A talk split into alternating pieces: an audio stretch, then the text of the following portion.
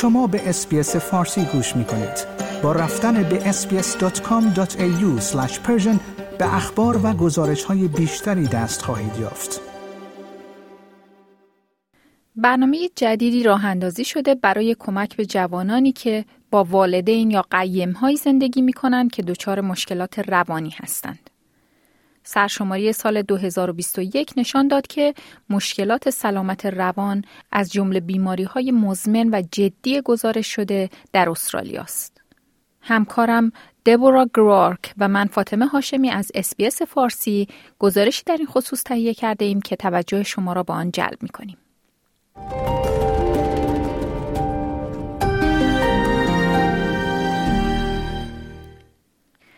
برای خیلی ها تعجب آور نبود که سرشماری سال 2021 نشان داد که مسائل مربوط به سلامت روان به عنوان شایع ترین بیماری طولانی مدت در استرالیا گزارش شده است.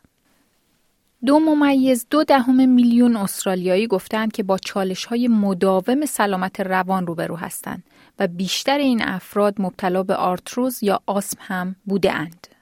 یافتن کمک های مؤثر برای سلامت روان اغلب دشوار بوده است.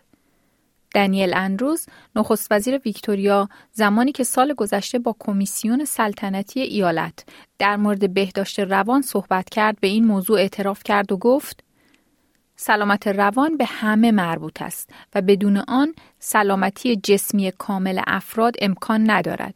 این سیستم موجود برای ارائه خدمات مراقبتی و حمایتی کار نمی کند و در واقع گاهی شرایط واقعا دشوار را بسیار بسیار بدتر می کند. اما به همان اندازه که اوضاع برای کسانی که به دنبال درمان هستند بد بوده، برای مراقبین آنها نیز سخت بوده است. روزکاف از Satellite Foundation یک گروه ویکتوریایی است که با جوانانی کار می کند که والدین یا قیمهایشان مشکلات سلامت روان دارند. او می‌گوید این جوانان واقعا درگیر بیماری همهگیر و هزینه های زندگی هستند و اعضای بزرگسال خانواده آنها با موارد فزاینده افسردگی و استراب دست و پنجه نرم می کنند که این موضوع واقعا شرایط سختی را برای جوانان ایجاد می کند. مارک 18 سال است و از پدرش در نیو ساوت ولز مراقبت می کند. او سال اول دانشگاه است و در رشته مهندسی شیمی تحصیل می کند اما می گوید تصور کردن آیندهش برایش سخت است. مارک تنها یکی از دو میلیون و 650 هزار مراقب بدون حقوق در استرالیا است.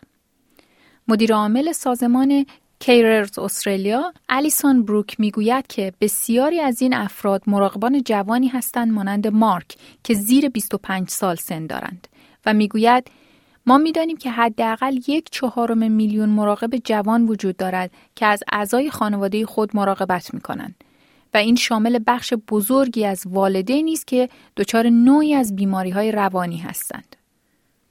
الیسن بروک می‌گوید که کیررز استرالیا در آستانه راه اندازی یک بورسیه برای حمایت بیشتر از مراقبان جوان است.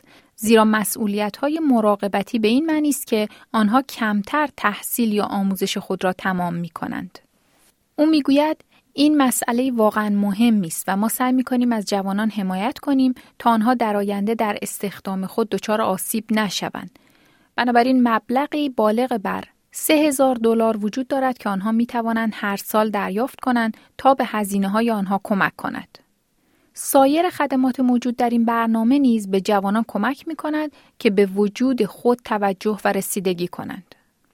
روزکاف می گوید که Satellite Foundation خدمات آنلاین و حضوری را برگزار می کند با هدف اینکه به جوانان نشان دهد که آنها تنها نیستند و بچه بودن اشکالی ندارد. این بنیاد به تازگی بیش از دوازده میلیون دلار از دولت ویکتوریا برای گسترش خدمات خود در سراسر ایالت دریافت کرده است. روزکاف می‌گوید که این بودجه به آنها اجازه می دهد تا به مراقبان جوانی که در مناطق دورافتاده و غیر شهری زندگی می کنند دسترسی یافته و کمک کنند. او می‌گوید که شجاعت لازم برای صحبت در مورد مشکلات سلامت روان در خانواده به دلیل انگی که هنوز در این زمینه وجود دارد می‌تواند فوقالعاده سخت باشد بنابراین شجاعت زیادی لازم است حتی برای دستیابی به آنکه در مرحله اول درخواست حمایت و کمک کنید. در شرایطی که بیماری کووید هنوز ادامه دارد و سیستم های بهداشتی در سراسر کشور تحت فشار هستند، الیسون بروک از کیررز استرالیا امیدوار است که جوانان بتوانند در انتخابهایشان حمایت شوند و گفتگوها در مورد سلامت روان ادامه پیدا کند.